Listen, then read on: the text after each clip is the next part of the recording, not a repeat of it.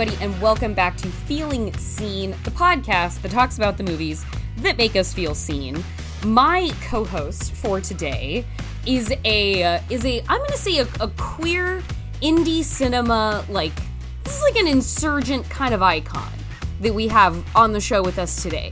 You might know her work from Lyle, the fantastic, um, breezy, really like it's about an hour long thriller starring Gaby Hoffmann that has been dubbed the queer Rosemary's Baby, if you want to elevator pitch it.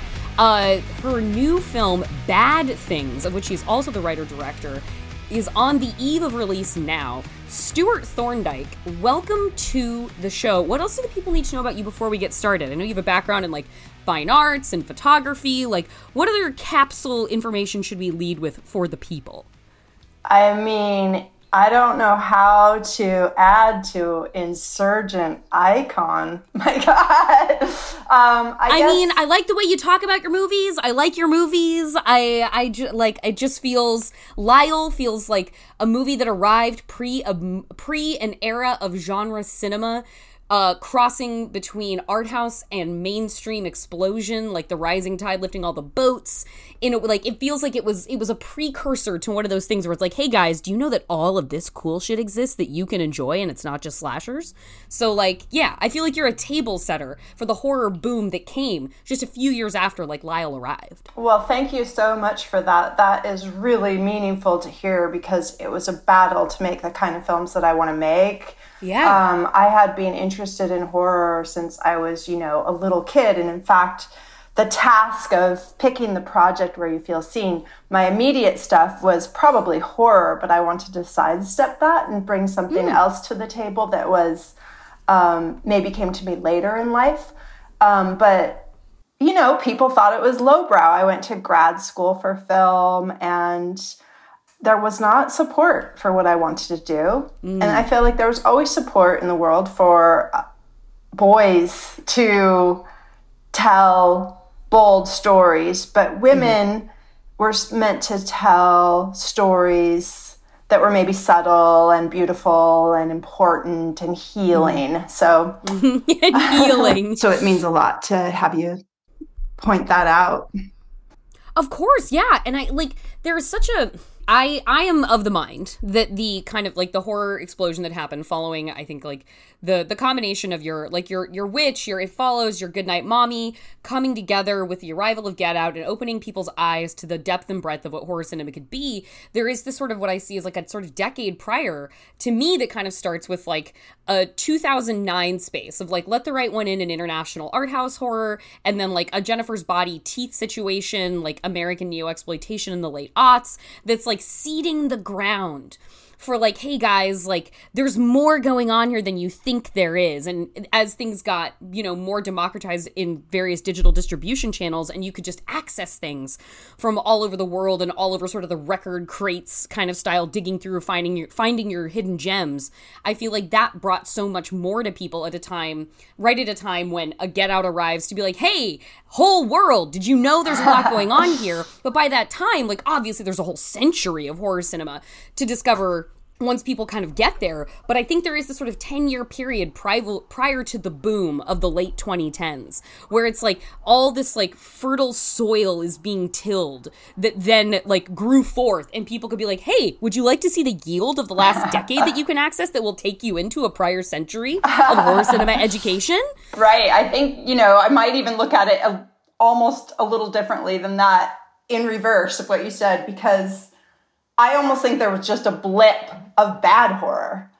Because Okay, fair. Yeah. Okay, I like this. I like this take. uh, you know, boys took over the genre and they mm. kind of blended it up with the most base, uh, misogynistic, mm-hmm. simple storytelling that you could do. Um, which is the slasher film and that mm-hmm. franchise of a certain film and it because those films were ugly and terrible to women. I mean, not all of them. I'm mm-hmm. I'm a big fan of a couple of them, but um, people turned away from them and didn't understand that horror has always been an important place for marginalized people and for mm-hmm. artistic exploration.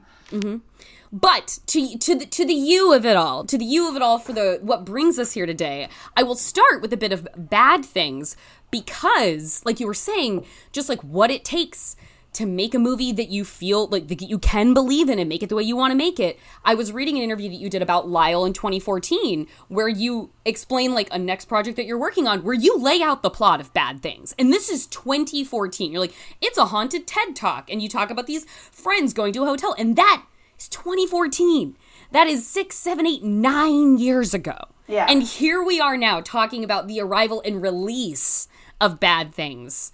That's nuts yeah, that's the pain. That's the battle. I was ready to make this that year. I have my other project that was daughter. You know, Lyle's the first of a trilogy about motherhood, mm. and um, Bad Things was the second, and Daughter is the third. And they were all ready to go. Like I wrote, I finished Bad Things in 2014, I believe, and wow. was trying to shoot it right away. Um, and then with Daughter, I wrote it the following year so, it you know, as a queer woman making nutritious, thoughtful, artful, mm. personal horror, it hasn't been easy, but it's mm-hmm. so many wonderful films are um, out there making it way more fertile for these kinds of stories and opportunities. Mm-hmm. I hope. mm-hmm. I I'm so glad you bring that up because I was reading an out I was reading a, an article like published through newfest It was an interview with you,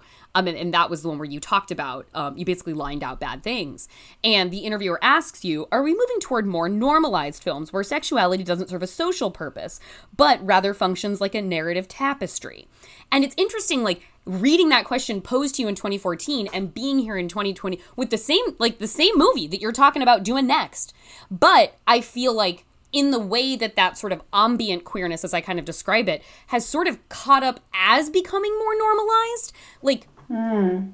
your answer at the time was i like i hope so and and I also like part of your answer was like I don't relate to the experience of it being hard being queer. Like I, I know that's a huge part of it. Like but like that's not my thing. So like when I tell stories, it's not uh, with queer people. They're not going to revolve around everybody talking about their sexuality all the time and like headlining like so we're queer. It's queer. queer queer things are happening in our queer lives. Exactly. And do you feel now with that nine year removal that that ambient queerness that you just imbue into your work of people just living their lives and an experience who live of an experience similar to yours do you feel like that that is now of a part of a larger entry of films in in the cinema community or do you still feel like an outlier um i never really felt like an outlier because i didn't think about it like that you know sure, it's sure, part sure. of like having the conversation of making art as you start hearing oh other women aren't making horror and oh mm. it's a weird thing that i'm not making a movie about how hard it is to be gay. Um, yeah. But you know where I see a new generation that's really comfortable with their queerness and any kind of sexual identity that they um, are is in uh, just young people now. Yeah. It's like a leap forward, you know, because I teach and mm it feels just wonderful to be around young people. They just at That's least awesome. They just don't have the same kind of um, second guessing, and uh-huh. they're just way ahead. so that is really exciting, and so you know, there's all sorts of corners to queerness, and I love the idea. Some of my students talk about living in in between spaces, and um, God, the language that they have and know now, it's unbelievable. Yeah, and it's just there's so many stories that need to be explored still. Um, not, it's not, it's just bringing, it's basically just bringing different people to the table. Yeah, yeah, that that not extremely out of the box men. yeah, yeah. Well, the we are going to we're going to get into the like the the centerpiece of the conversation. Uh you know, there are white straight men present, but in a very, a, quite the skewering of sort of convention and uh, politeness and the way of things with the character that you have brought, which is the sort of lead character of Beverly in the movie Abigail's Party.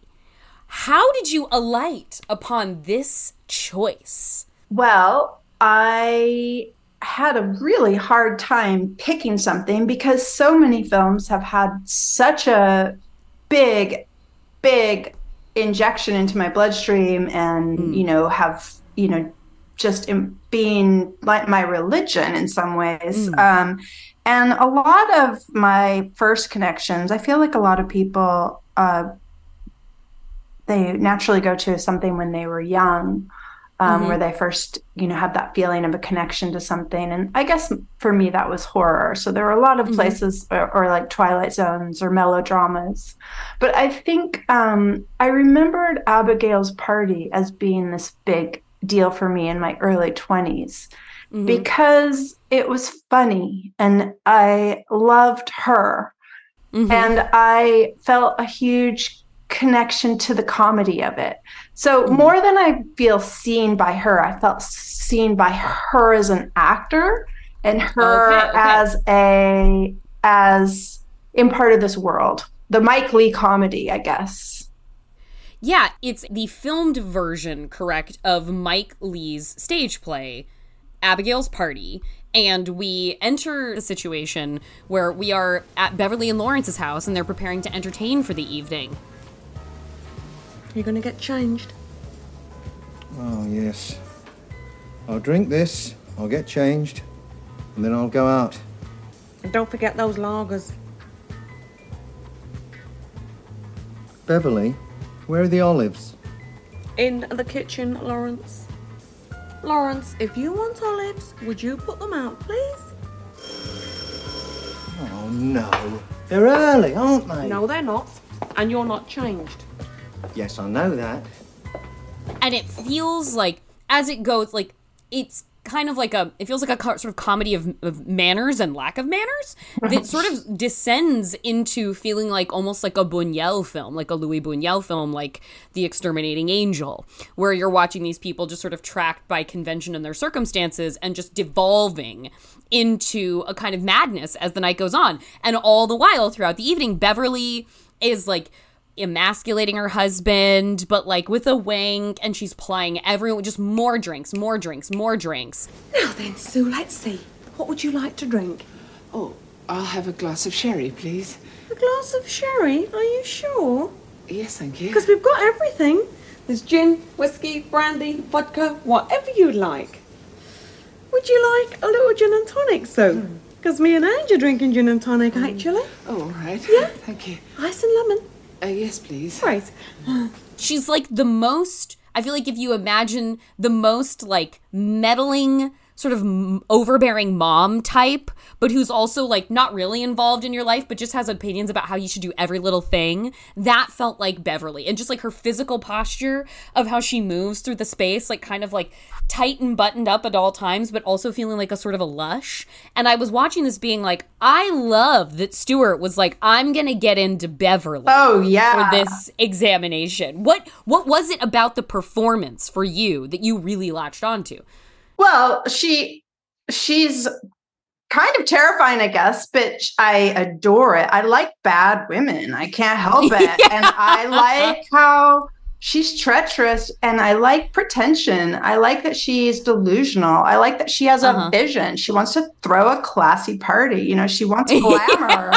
and she's she's hungry and just the second she walks into the screen like the movie opens it's not even a movie mike leigh doesn't call it a movie, but um, mm-hmm. that she walks into her house and she moves through it like a panther.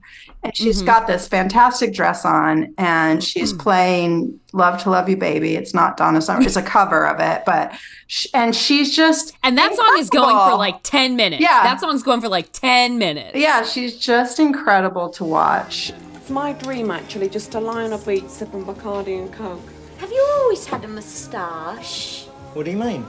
Have you had it for a few years? Yes.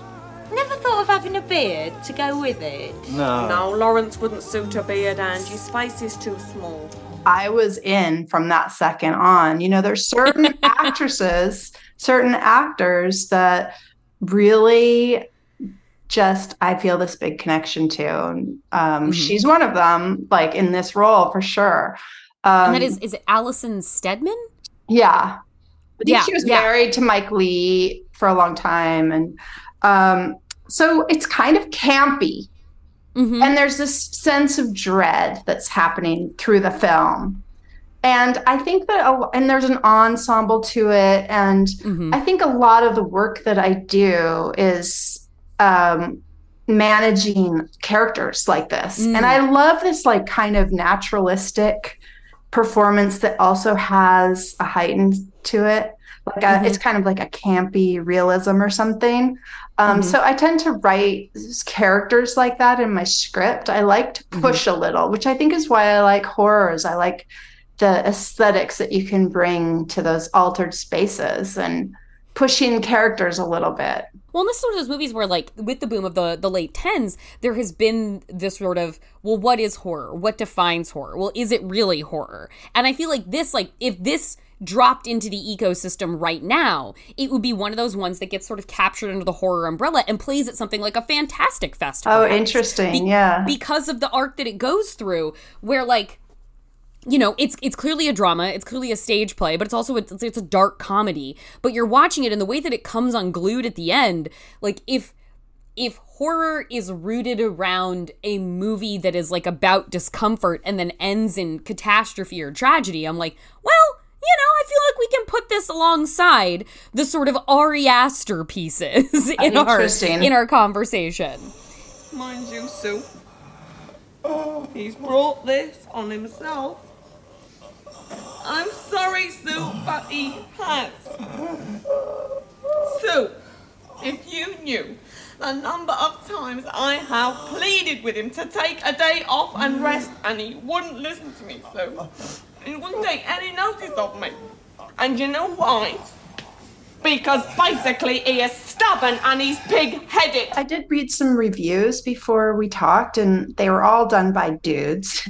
And I kind of resent that um, people think of her as being just this terror because I think she's also trying to pull people along in the party and she has like a fantasy. And I think of all these, you know, a lot of times we see like this is three different women Mm-hmm. and they're all dealing with what they've been giving in the world Yeah. in the 70s and men you know so you've got one who's married to um you know kind of a wimpy guy who doesn't want to get into like her cultural ambition Yeah. and then you've got another one who's got like an abusive guy who they're all Yeah. kind of this you know i don't some of the lines that angie says yeah. about her husband saying he wants to tape her mouth shut Yeah. and like oh but you know i i still would miss him if he was gone and they're like oh Yeah. does he get violent sometimes do you want another drink Is he very violent? No, he's not violent. He's just a bit nasty. Mm, mm. Like the other day, he said to me he'd like to sellotape my mouth. No, mm. Ange. And that's not very nice, is it? It certainly isn't, Ange. It certainly isn't. Was your husband violent? Oh, no, not at all. Oh, she's one of the lucky ones, isn't she? Definitely so, yeah, definitely. Mind you, if Tony wasn't around, I'd miss him. Would you? Mm. Yeah. Funny, isn't it? and it's like for me that's more interesting than a woman who's abused by her husband and wants to get away from him because it mm-hmm. kind of steps over all the complexity of why women stay in those kind of relationships Mm-hmm. And then you've got the woman who's just recently divorced and is kind of just like still trying to figure out what went wrong. I get the feeling, mm-hmm. and she's just being abandoned, sort of. So mm-hmm. I love that they're, I think of it as a feminist film. And, you know, Beverly is playing by the rules that were given to her. And she, Yeah. you know, is it bad that she wants that little slice, a little more of her social climbing and some glamour in the mix? Well, and, it, and a thing I was thinking about while I was watching, because like I was reading you, uh, I think it was an interview with Filmmaker Magazine. You were talking about your movie Bad Things as being like a space uh, where you know for women to really descend into sort of the darkest aspects of their nature, and like just putting them in this playpen that is this essentially like it looks kind of like an abandoned hotel. It's closed down at the moment, but it, it's like you know there are a few things scarier than a hotel that's not operational. like that's just like that's a haunted idea. Um, but what I was thinking while I was watching that in consideration with this movie was when the the male character, like the one male character, enters the film for the first time. There's like it's like a record scratch moment where every oh, each of these four women, it's kind of like a uh like what's he doing what what is a he doing here right like this feels this is a this is a violation of the space and like they're they're talking when he leaves they're like yeah i hate guys like that that just like patronizing but flirting with you. And then uh, hari nef has that great line delivery where she's just like just like he reminds me of every single man that I've ever met. Like just like every single every Brian, they're every, all yes. yeah, we're all lumped into like I think I think every man I've ever met is exactly the same kind of like I don't know. I stopped telling they're all one blurry Chad at this point. and what I was I felt like what I was watching in despite like the presence of Tony and Lawrence in Abigail's party, it felt like a movie where it was two universes of women where there is a language and experience gap with between them and men such that men in their space feels like something that is wrong to them.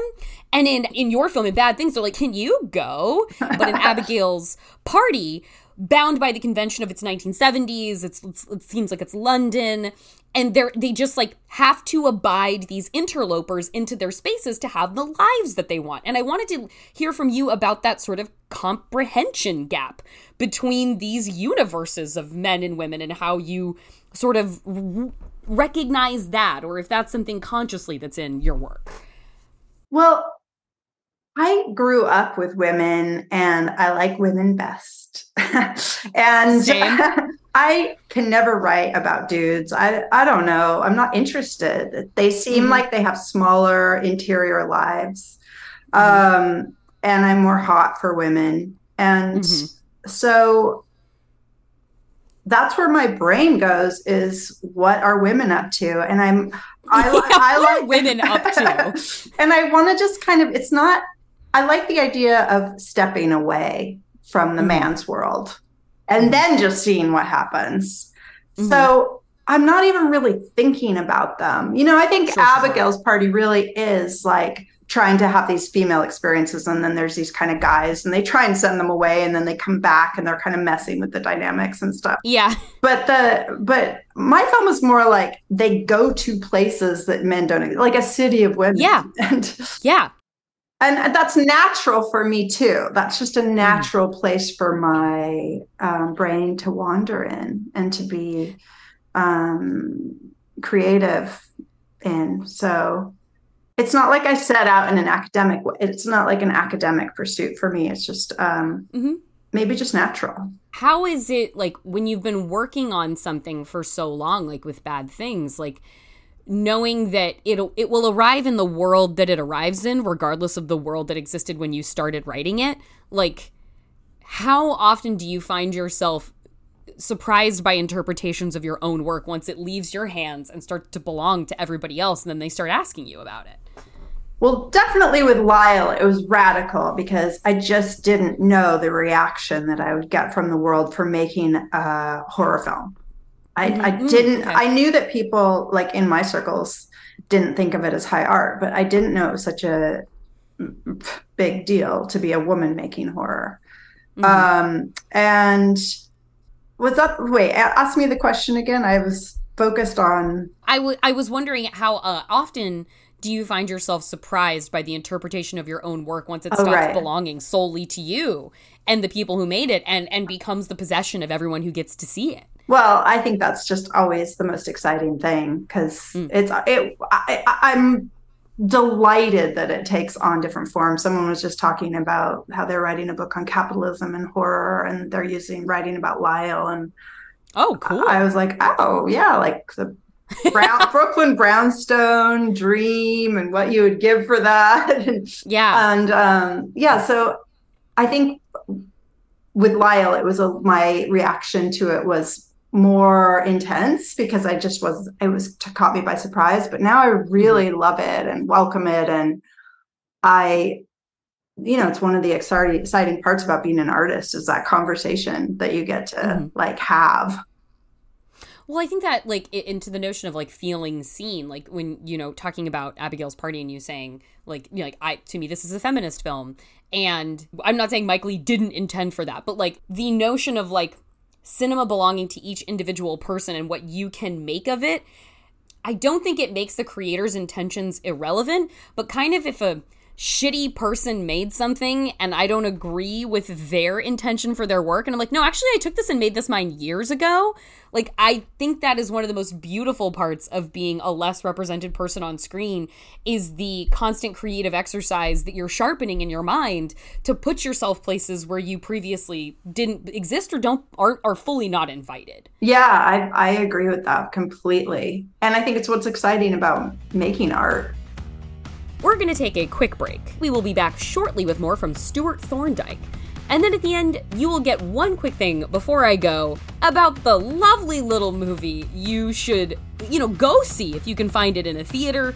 Uh, watch it at home if you can't. We're going to talk a little bit about theater camp. So stay tuned.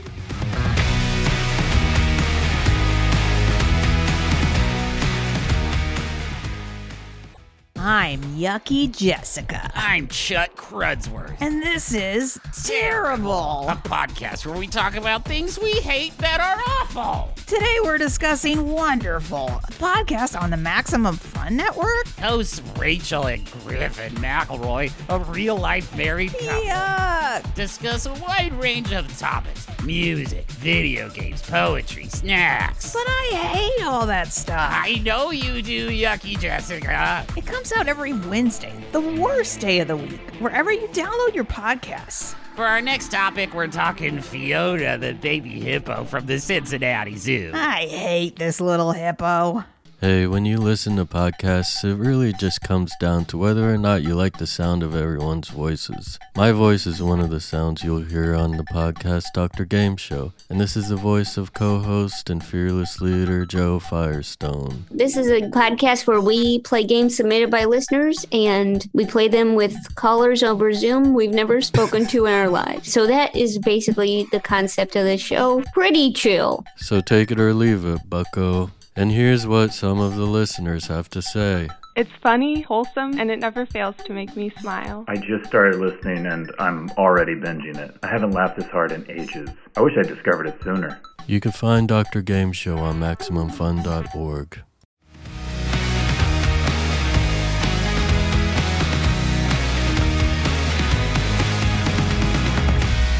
Welcome back to Feeling Seen. My co host is director Stewart Thorndike.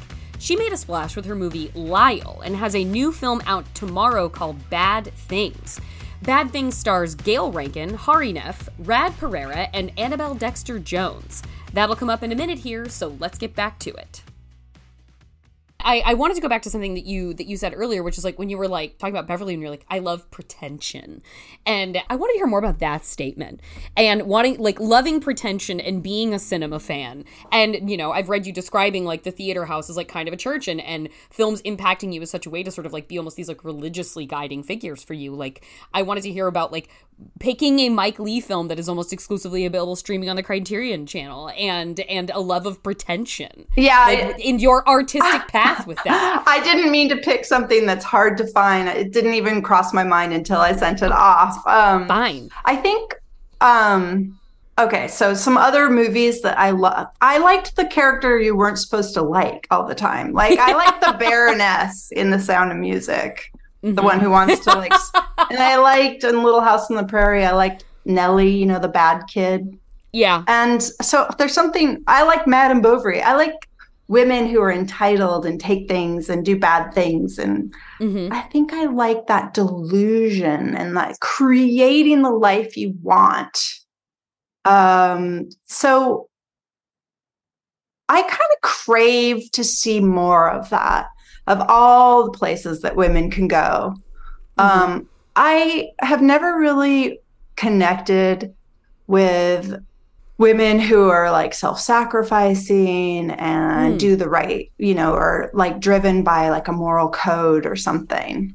Mhm. Um, but then I think, you know, you, you this this your podcast is so interesting because a lot of times like feeling seen, like the idea of finding a character or a film that makes you feel seen, also reveals how they're lacking, you know, what Yes, you are absolutely. in reaction. So it's very a difficult task. Mm-hmm. Um, and I think a lot of movies that had queer or lesbian um, characters in them um, maybe didn't give me that, like the full range. But sometimes a comedy or a feeling or a drama can. Um, you know, I love Mulholland Drive because I relate to like the extent and the darkness that her love goes to, and Mm-hmm. and also I would say some pretension there, like the Nancy Drew, or Oh, or at yeah. least the illusions, the character side of it. So I, uh, you know, mainly it was this connection to a certain style of comedy Mm, that, okay. that she could do. Um, I I almost picked Parker Posey in Waiting for Guffman. Guess I could just go back to the Dairy Queen, you know. They said they'd take me back. I always have a place at the Dairy Queen. I, I mean, a def- one of the definitive comedies of all time. Waiting, they my I watched that the first time I watched that was with my grandma, and this was when grandma was drinking, so she Oh, was in bed a lot. And so grandma had been grandma was drinking, so grandma was in bed in her silk jammies, and we're watching Waiting for Guffman on the big TV in their room, and what Parker Posey fanning like a single chicken thigh on a on a barbecue on like a Weber grill, blithely talking about how there will always be a place for her at the Dairy Queen. Oh. Me, we were sob laughing so hard we had to stop that we were just rolling with laughter on grandma's bed. That movie, oh god, gorgeous. Well, uh, do you know that I acted a tiny bit? Yes, I, I I know there are, there are a couple credits in there. I know you were you were in Eyes Wide Shut. You were on a Kubrick set, and I, I've read you talking about how like I wanted I wanted to be Stanley Kubrick Yeah. when I was on that set. Like that was that was the takeaway for me. Yeah, like that's true. But so it did kind of make me study acting for a couple years, but I kept wanting to just be Parker Posey in which I'm not Parker Posey, but like that was that's all I could think of. Like I don't what I would want to act in. Just that one part. Just that one part. Corky, we love you. Corky. Corky, we love you. We want you to live. what you say about like not relating to you know this notion of like the self-sacrificing and like is that in your own life? Do you find that that is something that you slide off to the side and and decentralize? Or is that like an aspirational kind of identification? Like i would like to be less self-sacrificing. I would like to be less altruistic or what have you. Or you like no i just don't really prioritize those things in my own life. So when i see characters like that it feels like a refreshing connection for me. I mean, I think I'm a good person and I um have a five year old and I'm a great mom. I'm like a fun Awesome. mom. but um I'm also just known as being kind of I don't know. I don't know if this is true, but sometimes I'm curt or I'm Okay. uh I say what I mean. I in relationships I'm sometimes called a rock, you know. So I'm just what those things are usually uh, assigned to men. Yeah. And even the way I walk around, people say I walk around like a dude. So, you know, and I have ideas about how the world should run. And I, I, I think I know, you know, the world according to Stewart. That's why I make films because I'm trying to prove something. I have a new world order. And so, um, I did read a, a, quote from you in one article that said, "There's one way to do things, and it's my way." Did I say and that? I was like, Oh. "Yeah." I was like, "Well, that's a director if ever I've met a director." well, uh, you know, I think of it. I think of it as world building, um, Mm-hmm. because you see, you want to just kind of show your experience, and like any art, just prove you're alive. But I think that's it. Really, is that Mm-hmm. it's maybe just not the kind of woman I am. Do you find that in in being responsible for rearing a, a growing life, how does politeness versus sort of like self-directed energy like what's the balance of that when it's like okay now i gotta tell now i gotta tell a kid this like ugh, they're gonna go to school and stuff and have like teachers and i don't know I don't know. I, I find it quite easy to parent. Like it hasn't felt like self sacrifice for me. I think it's fun.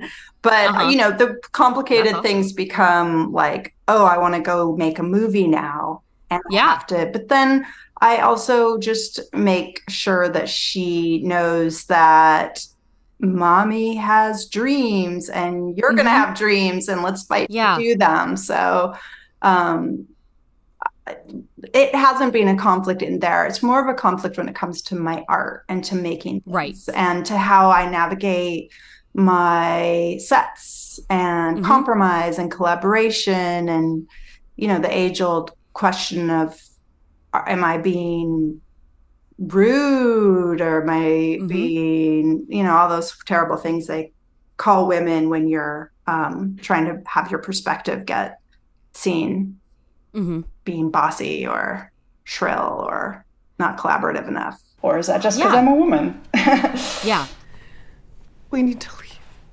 Okay, you can go if you want to. We'll get you a car. No, no, no. All of us need to leave. It looks Ugh, infected. my fucking leg! Fuck! My fucking leg! Oh my god! We have to leave! Wake up!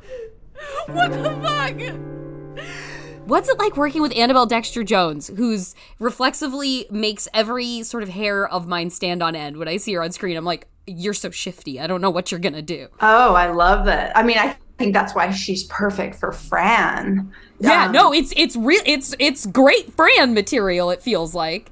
And it's interesting that you bring that.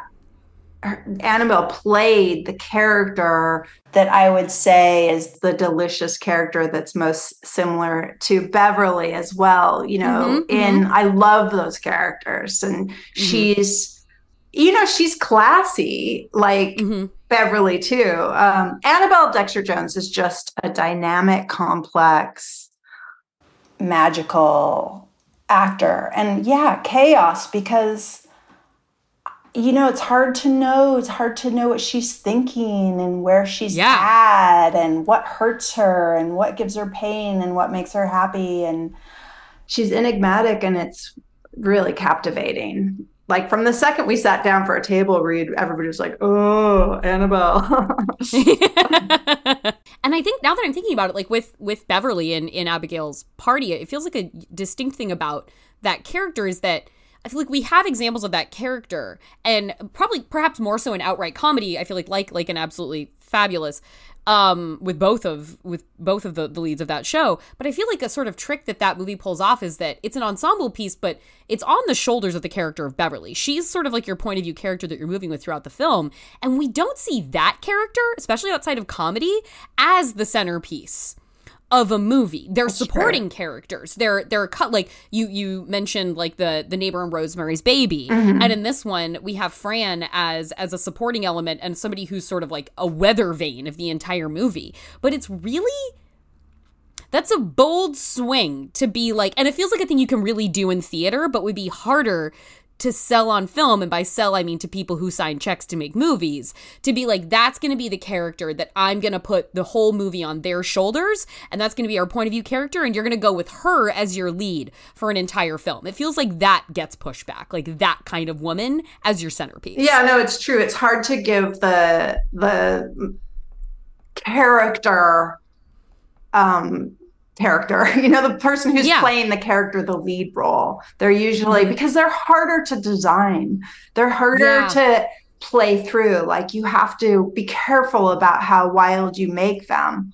because Mm-hmm. um if they're if they're if they're steering the whole ship um they you have to be truthful and you have to land them somewhere with the story that you're trying to tell. And that's harder to do when someone's a little outrageous or a little and they're usually the people you really want to watch too in a film. So it's really cool to see you know i'm thinking of other movies when you when you're talking it made me think of like um what's that movie with nicole kidman to die for like that's yes. another or safe you know those are like really exciting extreme characters that you can watch unfold through the film that maybe have like a big campy side to them too, which I love. I love how you can wed that realism with the um, with the campy. I would say. Mm-hmm. Are you are you a campy or extravagant main character in your own life, relating Ah. to these characters who Yeah, I guess are maybe. their stories of fiction? I was uh, my instinct was to say no, not at all. But you know, I was voted Miss Most Eccentric in high school, and people say I'm a character. Oh, okay. You're a character. You get that? Like, oh, you, Stewart's such a character. I guess I do. I don't see myself that way, but I'm not. That's what my friends say. Yeah, that's what people say. I'm a little bit of a liar and a provocateur, and you know, Well, okay, a little. Uh, I feel like a little bit of a liar is a great place to. Has that? Have you always been a little bit of a liar, or is that something you've really grown into and honed as a skill as you've come into your adulthood? well, I think making films you're a little bit of a liar because you're kind of. Oh, that's I point. exaggerate because I'm pretty sure people don't get like the truth doesn't justify the feeling, so I just Mm-hmm. add little flourishes to make you feel what I'm trying to get you to feel. Well, and I, I normally like I feel like we're we're coming we're coming toward the end of time, and normally I would like ask a, a like a, all encapsulating sort of wrap up question that would work on. But the thing I've just wanting wanted to bring up the entire time I haven't been able to is that this is my favorite role that I've seen Hari Nef get yet. oh yeah. And I wanted to hear from you about just giving her a part that feels like it actually taps into the range of what she can do. I feel like I get I feel like I get Hari Nef in sound bites in Yeah. roles, but this feels like a full fucking character. And I've heard you I've seen you in interviews talk about how she's you know, would say on set like let me be your Shelley Duvall. Oh my god, yeah. Um, And I wanted to hear about like the the under the underutilized acting presence Yeah, well, that is I'm, Hari Nef I'm glad, working with her. I'm glad you bring her up because I think of Hari Nef. Hari Nef is a leading lady. She is a dramatist. She could be, and her, I've said this, her secret power is she can access pain and break my heart. Mm. And she's just so smart and funny that she does that mm-hmm. first. And so mm-hmm. I think people see that first because she can kind of run circles around people. You know, she's one of those mm. smartest people in the room, funniest people. Mm-hmm. But if you just strip that away, you're left with this like real raw talent and who can really access pain. I really want to see her do um a you know, a drama and be the lead.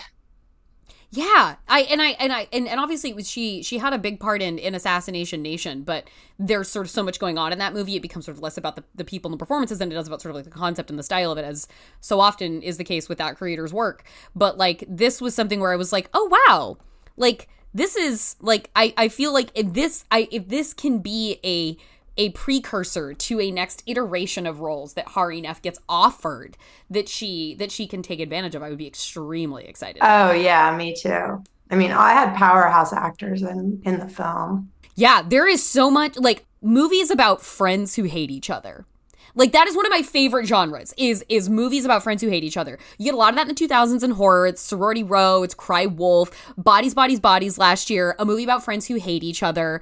Uh, I, I feel like Abigail's Party, a movie about acquaintances who like have contempt for each other and just like I want to like hear from you like as somebody like you said it's sort of managing characters, making a movie about all about connections underneath the surface that just roil up and ruin people's lives. Because also, canonically queer, going on a trip with all of your with your exes and your friends in tow and your friends who are your exes and being like, what could possibly go wrong?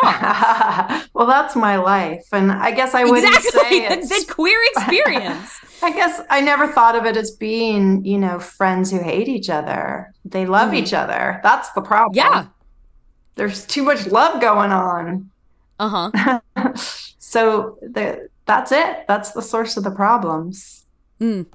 Is Well, yeah, I mean, you can't like you're not going to feel that you're not going to feel that much uh, at a person or about a person or be that angry at a person if you Don't don't, deeply yeah. problematically love them. yeah. Um and yeah, that's I feel like, you know, in the the Buñuel aspect of it too, like I like thought of exterminating angel while I was watching um Abigail's party and just like a room filled with people who either assume too much or know too much about each other to ever have had a nice time that day. Like no matter what was going to happen that whether they died in their in the dining room or they end up like Beverly is um adulterating her husband like off to the side like she's hooking up Oh, trying to hook up with Tony on like the so makeshift dance intense. floor. I love that part.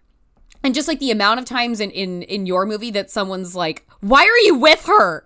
That like and you could i could be talking about any number of hers in this film. It's like guys did you really think this move this weekend was gonna go off without a hitch regardless of ghosts? I know. the ghosts Well- are the least of your problems here. You know, I think creating, you know, a family outside your biological family, your chosen Mm-hmm. family, is also going to be a family. And it's a topic Yeah. that's interesting me and it needs to be navigated. And it isn't just, you know, Hari and I would talk about this like a lot. It's not just going to immediately be a utopia. yeah And I would say that, like, just tying it back to Abigail's party, you know, Abigail's party is known as a movie about class, and it absolutely is.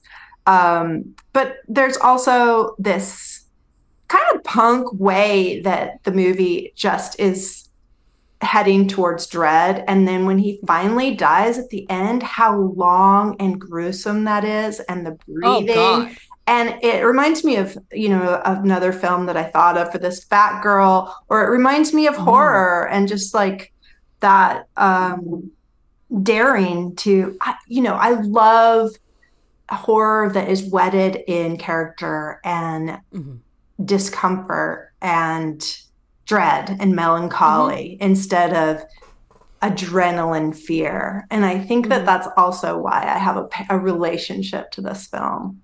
I think leaving it on that note is the way that we'll cap it off. Uh, dread and fear and your your um, compulsion toward experiencing and then creating that kind of art.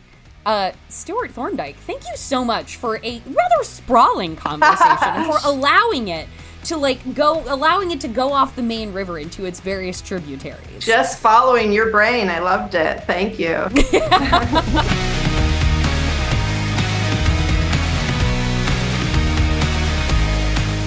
Thank you so much again to Stewart Thorndike for coming on. Bad Things is out tomorrow on Shudder and MGM Plus, so do check that out. Support independent cinema. And if you haven't seen Lyle, it's streaming all over, including on Kanopy and Tubi. All you need for Kanopy is a library card, and you get access to actually a pretty impressive catalog of films. I think possibly including A24's list of titles. Um, so yeah, there's there's great stuff on Kanopy. Actually, we don't talk about it enough. Go check out Kanopy. And if you're curious about Abigail's Party, you can find that currently on the Criterion channel. And now, my one quick thing before I go: theater camp. Theater camp. What a little gem of a movie.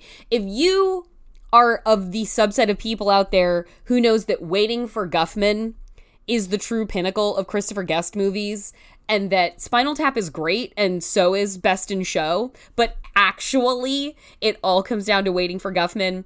If you ever did theater in front of or behind the curtain, if you've ever been gay, then theater camp is a movie for you. It is, it was so much fun seeing theater camp in a movie theater because if you are like I need to go see this while it's still on a big screen, you're going to have a good time. If you're somebody who's like, I need to prioritize getting to theater camp uh, uh, in in in a cinema, you know exactly what you're going for, and you're going to get it, and you're going to have a great time. You will get the jokes. You will understand the kids. Maybe you were one of those kids when you were little. Maybe you're still one of those kids now, and you just grew up a little bit.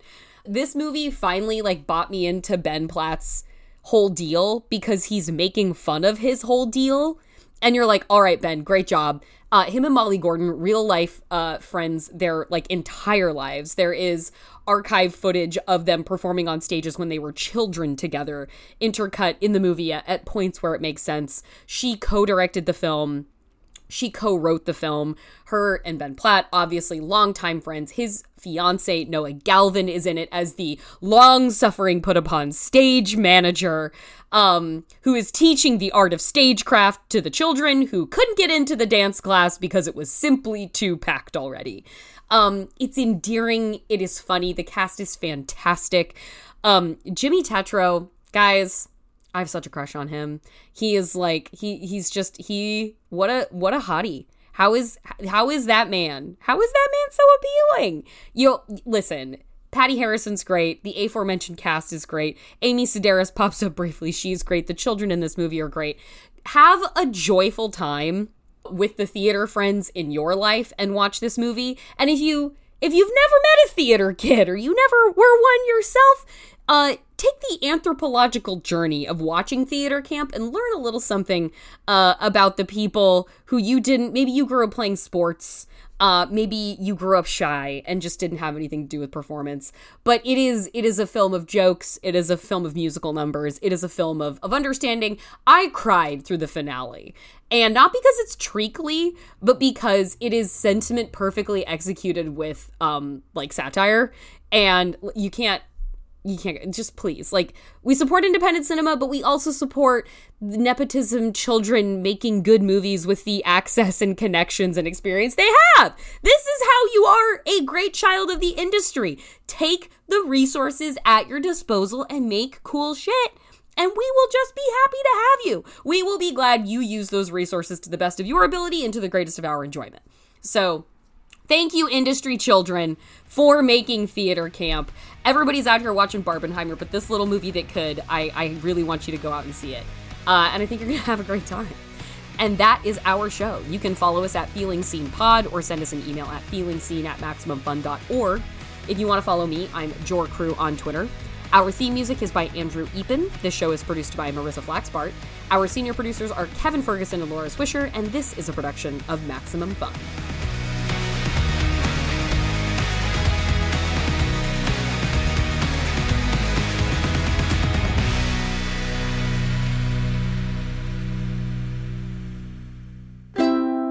Maximum Fun, a worker owned network of artist owned shows. supported directly by you.